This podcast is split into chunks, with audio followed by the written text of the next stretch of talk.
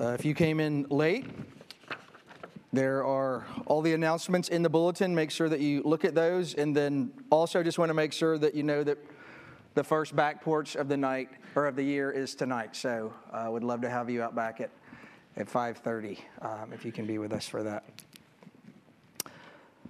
Um, the, the point, they'll teach you this in seminary the, the point of a, of a good sermon intro is it bridges a cultural gap of, of at least 2,000 years between the events of a text in our lives, right? And so when I came to this one, my mind went to, went to something and I, and I couldn't get away from it. And it has to do with the TV show The Voice, if you've seen that. I, I don't get paid by The Voice. We don't even watch The Voice. We used to. I don't know what happened. We quit watching it. We don't watch The Voice. But if you do watch The Voice, or if you've never seen The Voice, let me, let me tell you what it's like. I think it came out with however many years ago in order to compete with American Idol, it would be my guess. And it's, it's the same premises, uh, but, but you're on a team instead of just individually singing. Um, the goal of both shows is, is to become a music star.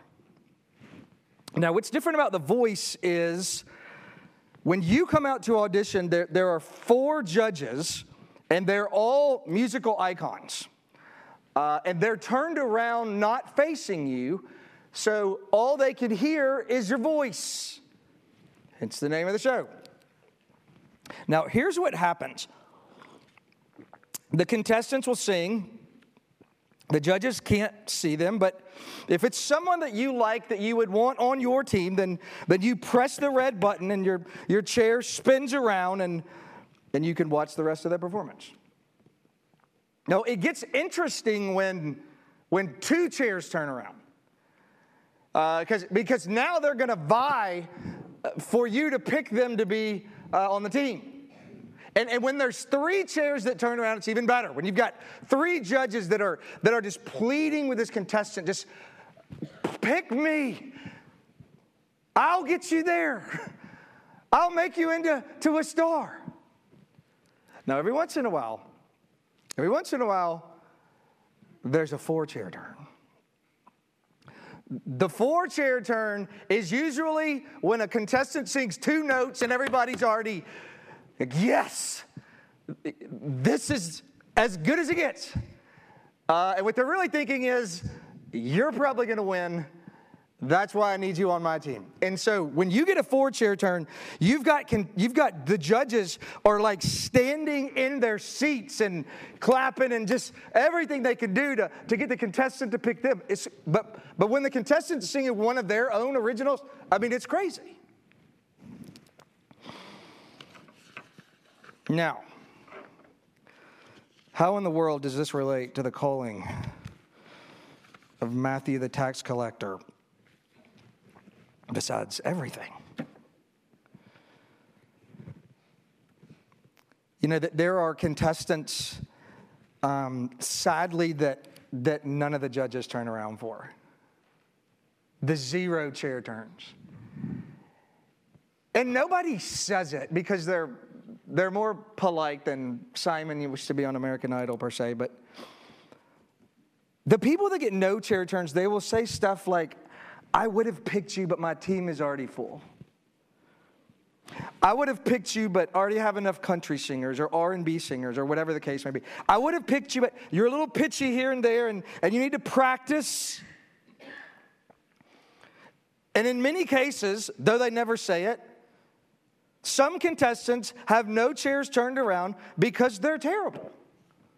That's just the truth. Something is their thing, but it's not singing. And nobody picks them. This is where all the grace of the text is to be found. When we come to this passage, you have to imagine with me, it's like the voice and it's like the judges would be a scribe and a Pharisee and a Sadducee and Jesus.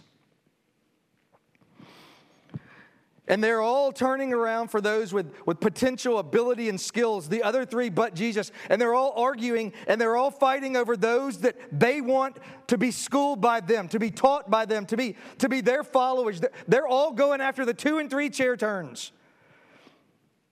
But Jesus keeps, keeps turning around for, for these people that nobody wants.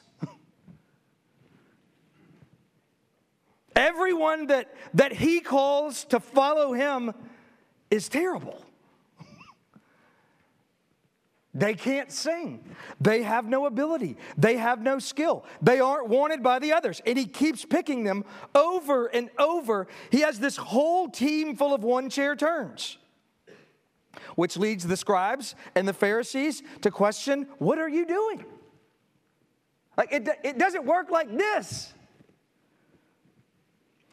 Religious leaders pick religious students or followers to be their disciples who are smart and theologically sound and morally upright and have high standings in the community and people with influence. And Philip Ryken says, Jesus gathers together a motley crew of everyday sinners that hardly seems like they're going to set the world on fire. Y'all, the reason why they are so aggravated with him as his, as his popularity is growing and eclipsing theirs is that Jesus chooses the unwanted. Jesus chooses the outcast. Jesus chooses the broken. Jesus chooses people like you and me because he came to call sinners. if, if that's not glorious to you, the gospel will never be beautiful. He came to call sinners, not the righteous. To feast on its graces together. Would you take your copies of God's word and stand with me as we continue our study of the Gospel of Luke? We're in chapter 5, verses 27 to 32. After this, he went out and saw a tax collector named Levi sitting at the tax booth. And he said to him, Follow me. And leaving everything, he rose and followed him. And Levi made him a great feast in his house, and there was a large company of tax collectors and others reclining at table with them. And the Pharisees and their scribes grumbled at his disciples, saying, Why do you eat and drink with tax collectors and sinners? And Jesus answered them Those who are well have no need of a physician, but those who are sick.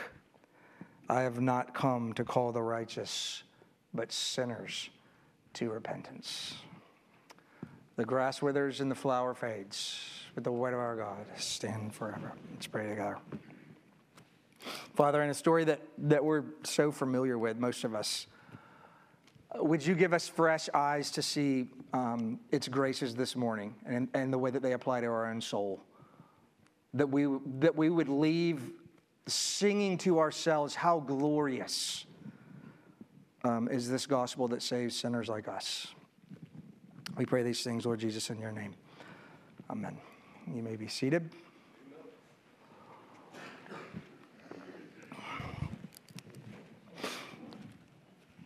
Sermon and a sentence once again. Jesus calls Levi because Levi is a sinner. That's the text. Jesus calls Levi because Levi is a sinner. Notice first with me in the passage, Jesus calls Levi.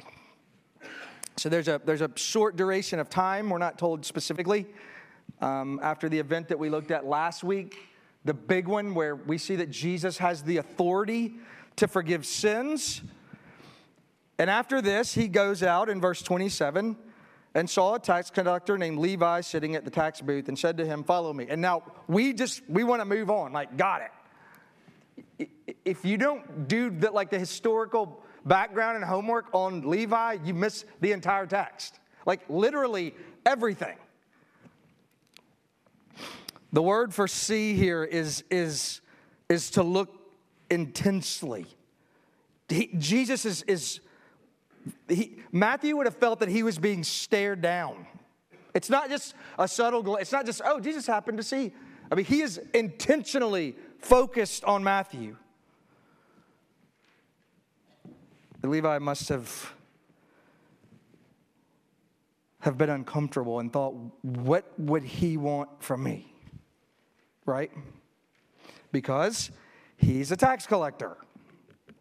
Here's what that means everyone hates you.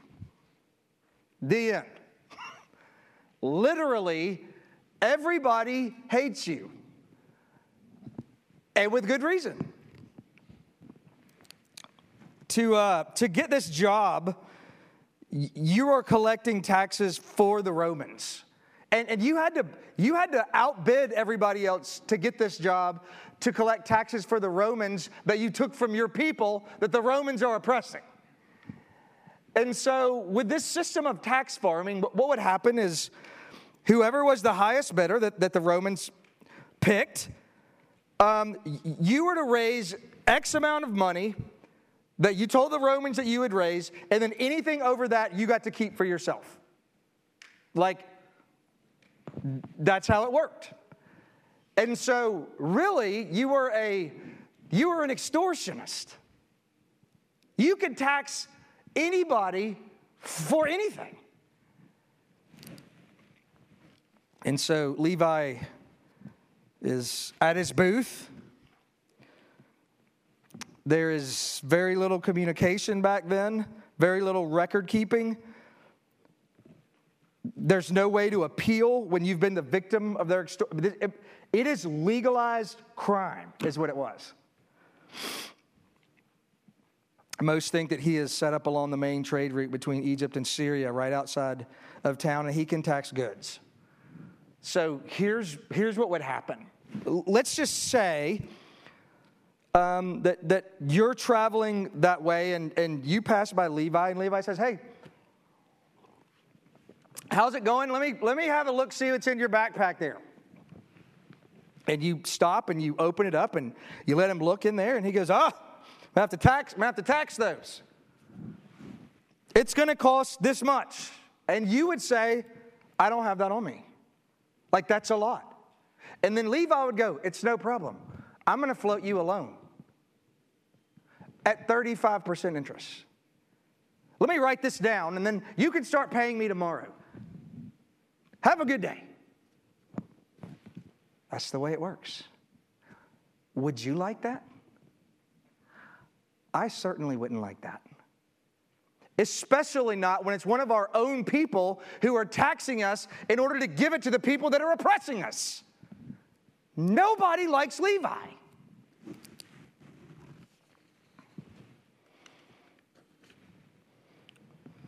They get wealthy off robbing their own people.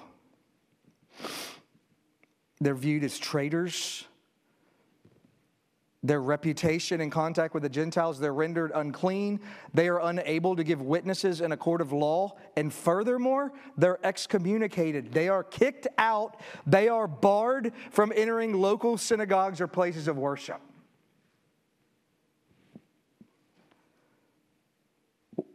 So while robbing their fellow Jews, while extorting their fellow Jews, making money, many of them impoverished, they get richer and richer and richer. There's one commentator, I don't remember who said this, but this was, was so good. Because we would never admit we do this, but I guarantee you, in our hearts of hearts, we do this. you know, do you ever do you ever have that month where you you really you really struggle with writing the tithing check? You know, those months where everything break, every car in the driveway has broken, and the dishwasher. And you know what week is coming up? It's, it's that week, and I'll, you know, surely we can miss this one. Um, and then what you do is you know, you're, you're, you're Christians, and so you, you still, you, you make your tithe. And then somebody else posts something on, on Facebook, and you're like, I bet they didn't tithe this one. We did. We tithe, but I mean, if we were like that and we didn't tithe, we'd be going to the beach all the time too. here's what I think is so, and I never thought about this. As Levi is stealing money from everyone, these good, pious Jews that he steals money from, oh, you tithe. that you tithe. That, that was the 10 per, that was the floor, that was you tithed. But guess who didn't? Because he wasn't allowed to go to the synagogue service. Levi. The one who's the one who's extorting you your money. I just want you to sense how bad everybody hates him. Nobody likes Levi.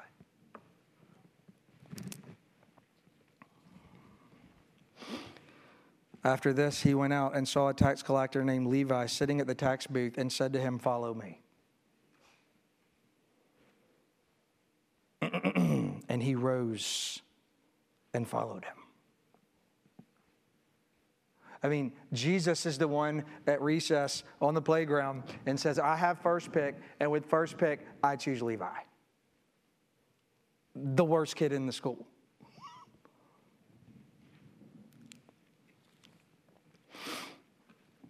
Um, and then Levi immediately gets up and follows him. Most everyone agrees that Levi sacrificed more than any other apostle to follow Jesus for a couple of reasons. Number one, he had way more money. Number two, if you were one of the fishermen and this, this, this whole thing with Jesus doesn't work out, you can go back and fish. If this whole thing with Jesus doesn't work out, there's no way the Romans are going to rehire a tax collector that quit. And who else in town would like to hire Levi to come work for you? Nobody. Nobody. I mean, if this doesn't pan out, he's got nothing.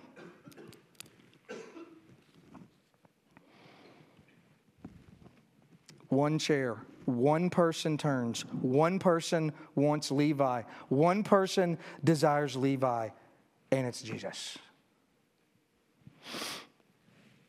We were in um, we were in the new members class last Sunday afternoon, and you know, we were talking about how our church is kind of different from other Presbyterian churches in a lot of ways. And I said, you know, it was intentional that we didn't put the word Presbyterian in the name of the church on the sign out front. And somebody asked about that, and I said, I said, here's what's what's interesting about our church. We believe everything that every Presbyterian church that is affiliated with our denomination believes, from front to back. I said, the reason why we're here on staff, if you believe in this theological framework and you believe in this style of church government, you, you, there's nowhere else to go, right? And I said, the reason why we didn't put Presbyterian on the sign out front is because in Mississippi, when it comes to loss, and I'm not saying everybody should do this, I'm just telling you why we didn't. And I wasn't here. This was Hunter Brewer and everybody that was here at the time. The reason why you didn't put it on the sign out front is because people that drive by that are not church, that might be interested in church, see the word Presbyterian and they immediately associate it with something else and they never come. Right? Well, let me tell you what they associate it with. This sounds a whole lot like predestination. This sounds like election. Guess what? It is. We might not put it on the sign out front, and we might not parade it every Sunday when it's not in the text. It is in the text. This is a picture of our election in the text, and we're not going to miss it. Well, yeah, I mean, we, God looked down the corridor of time and saw that he could change and use Levi, that he's going to change to Matthew, and he's going to write a gospel. Y'all, that is not what it means. You have to do something with the terms predestination and election because they're in your Bible. Like you have to. And that's what people normally do with it. You can't do that.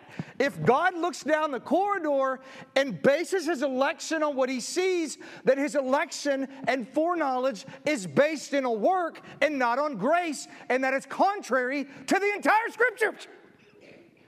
It doesn't work like that. It works like this.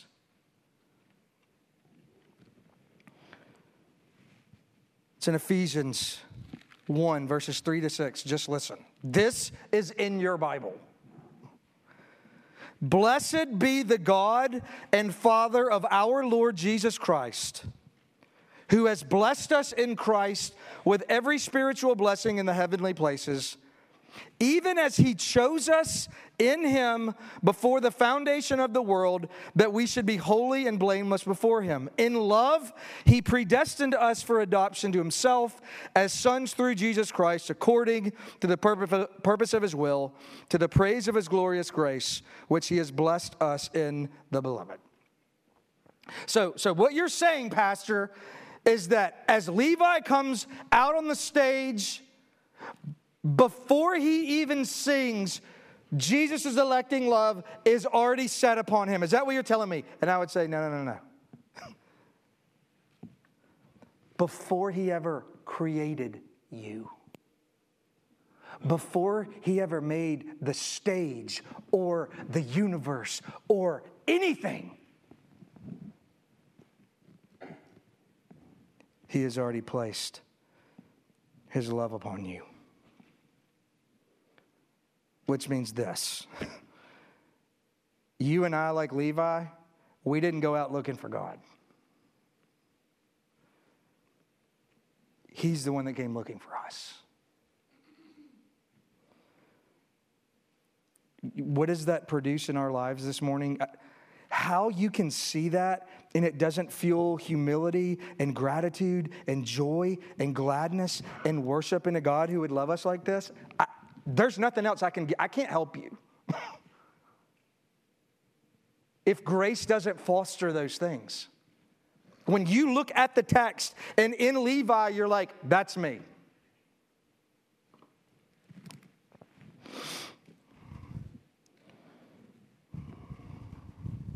But Jesus, you've never heard me sing. I'm really, really bad.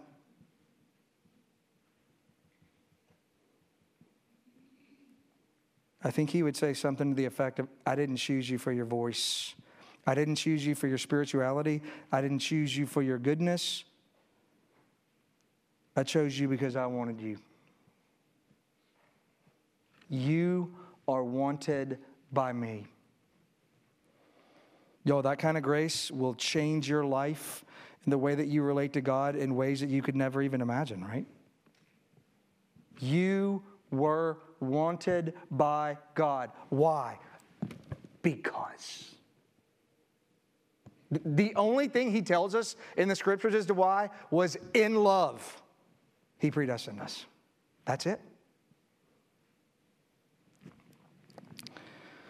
Now, notice with me, secondly, in the text, Jesus calls Levi to follow him because Levi is a sinner.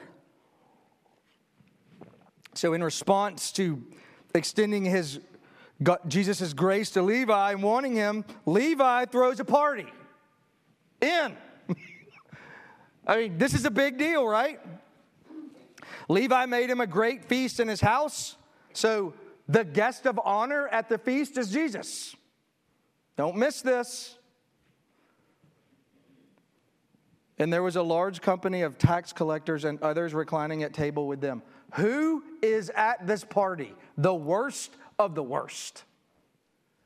Other tax collectors, they're the only ones that are friends with each other, that'll hang out with each other, are tax collectors. And the others, that's like a junk drawer term for anybody else in the city who is of ill repute. they were at this party. And the crazy thing is, I missed this growing up for years. Jesus is at the party and they're absolutely at home with him. The broken people, the bad people, the people with poor reputation, they are absolutely comfortable being with Jesus. So Levi throws this party. This costs a lot of money. Um, this is servants. This is food. This is what. This is a big deal. And there's a, a large company of tax collectors and others reclining at the table. I mean, this is a big, big party. We've eaten. Now they're they're taking their time. They're they're sitting around the table. They're they're enjoying it.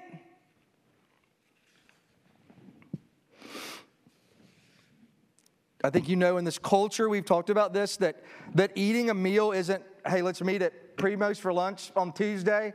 Like it's, it means something, that doesn't mean anything to us. If you shared a meal with someone in this culture, it meant acceptance and friendship. This is so scandalous. Like, scandalous.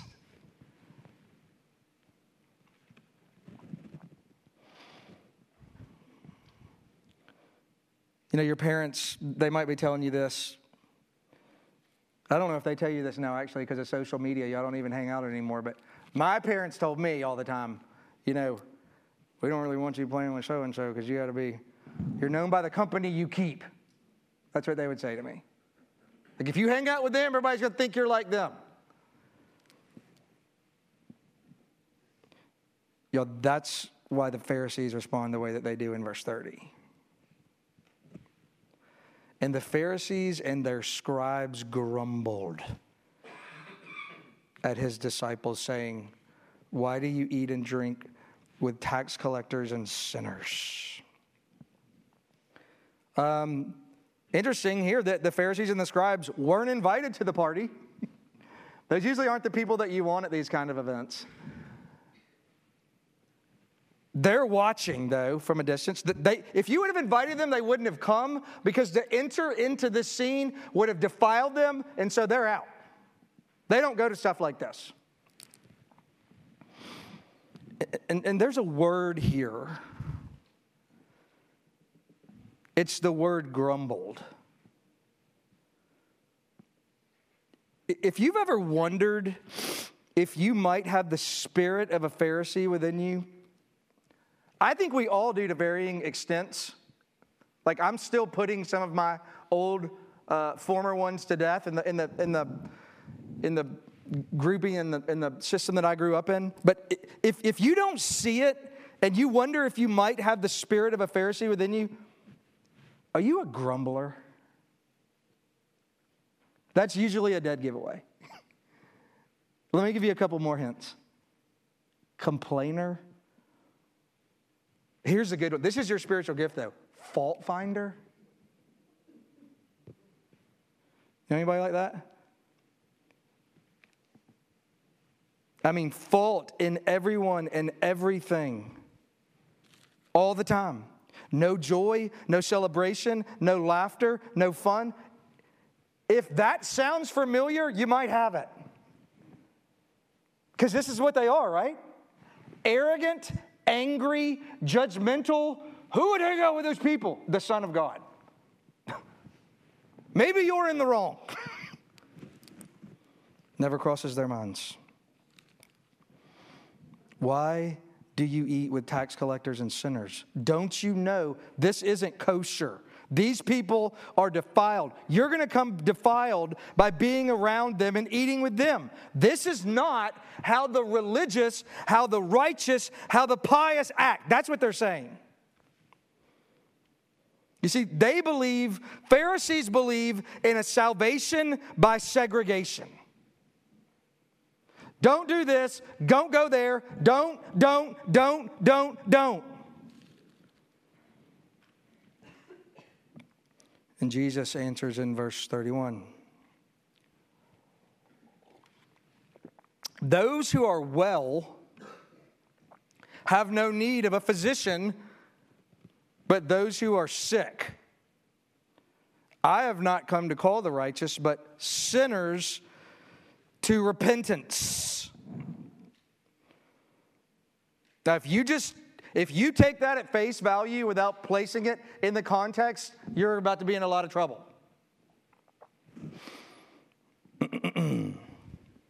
like Wally told your kids earlier,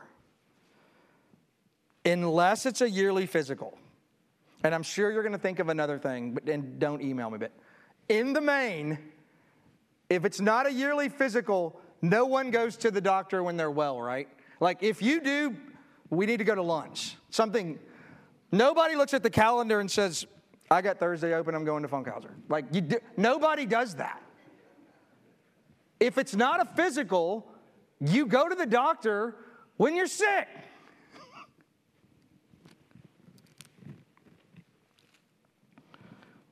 And so Jesus saying to them, Those who are well have no need of a physician, but those who are sick, I haven't come to call the righteous, but sinners to repentance. Y'all, the statement is, is true when directed at people who know that they're sinners, right? Uh, do you have a problem with that? That he came for sinners? That he came for the sick people? Do you have a problem for that? I don't have a problem with that. If you've, if you've looked in the mirror into the depths of your soul, you 1000% he came for sinners like us. Let me tell you who has a problem with it those who think they're righteous. And so when the Pharisees hear this statement, it is full of sarcasm. I think I said this last week. It's interesting. If you, if you're to go through the gospel, the people, the best way to say that, the people that get the least grace from Jesus, if you can say it that way, is the Pharisees, right? Like everybody else is, there's a lot of great, but when it comes to the Pharisees, they get it. It's almost like they get a side of him that the others don't, that the sinners and the broken people don't see. And this is the reason why because they think they're fine. I don't think they need him. Yo, it is so dangerous in the South. So dangerous in the South.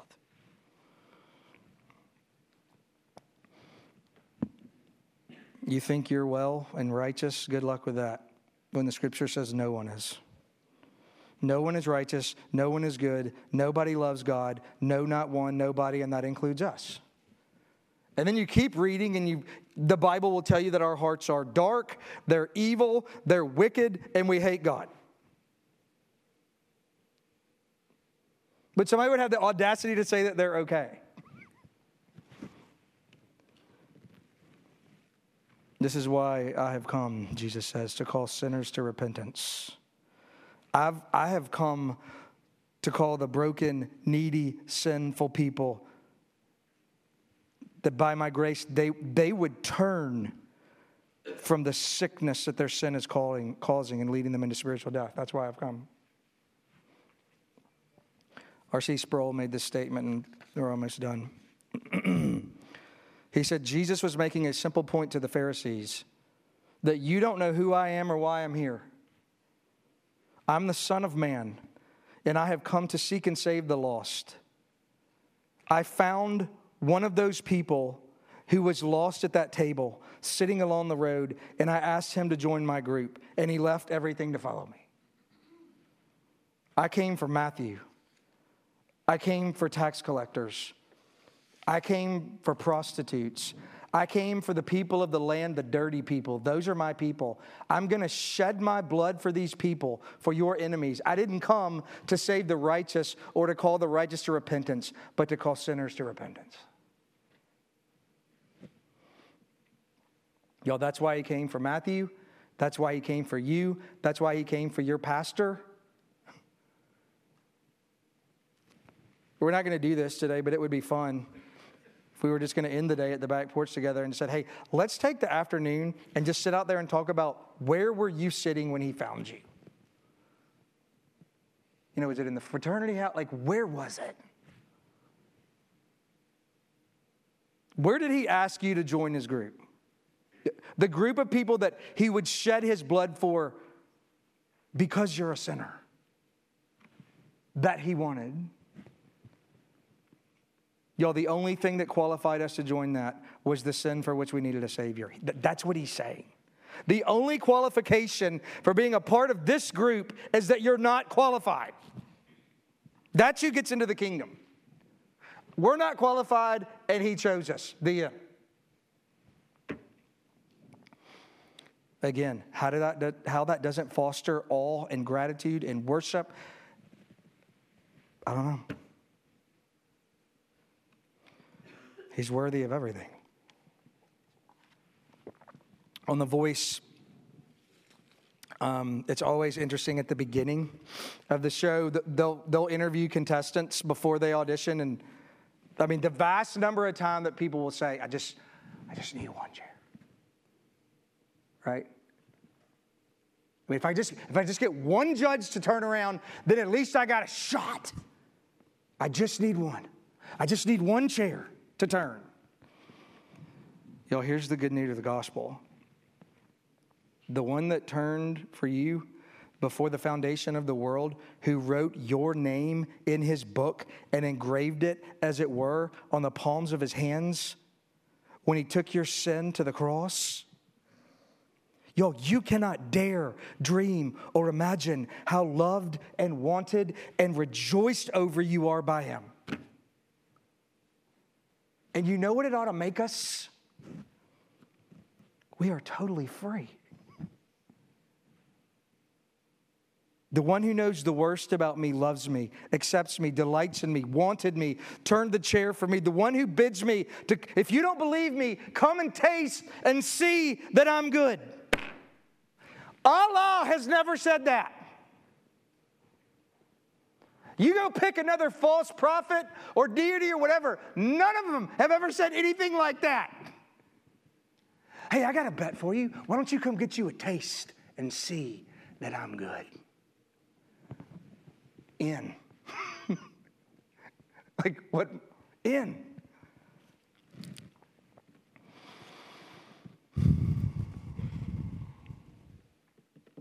I mean, the, the, whole picture at Matthew's house is a picture of it is a, it is a foretaste of the last day, right? Did you see that? The, the final wedding banquet of the Lamb. That, we just got a snapshot of what that's going to be like. That's going to go on forever. Follow me. A lifestyle of repentance. That's real easy. A lifestyle of repentance is daily saying to Jesus, Where are you right and I'm wrong? That's it. Jesus, I know myself. I'm really easily self deceived, and I still like to make poor choices. Where are you on and I'm off? That's a lifestyle of repentance. Follow the one who would love us like this gladly. Amen. Let's pray together. Father, thank you for the privilege of getting to follow your son. I pray at our church all, all, the years that it was, it was so made, for me in particular, it was so made to, it felt like a duty.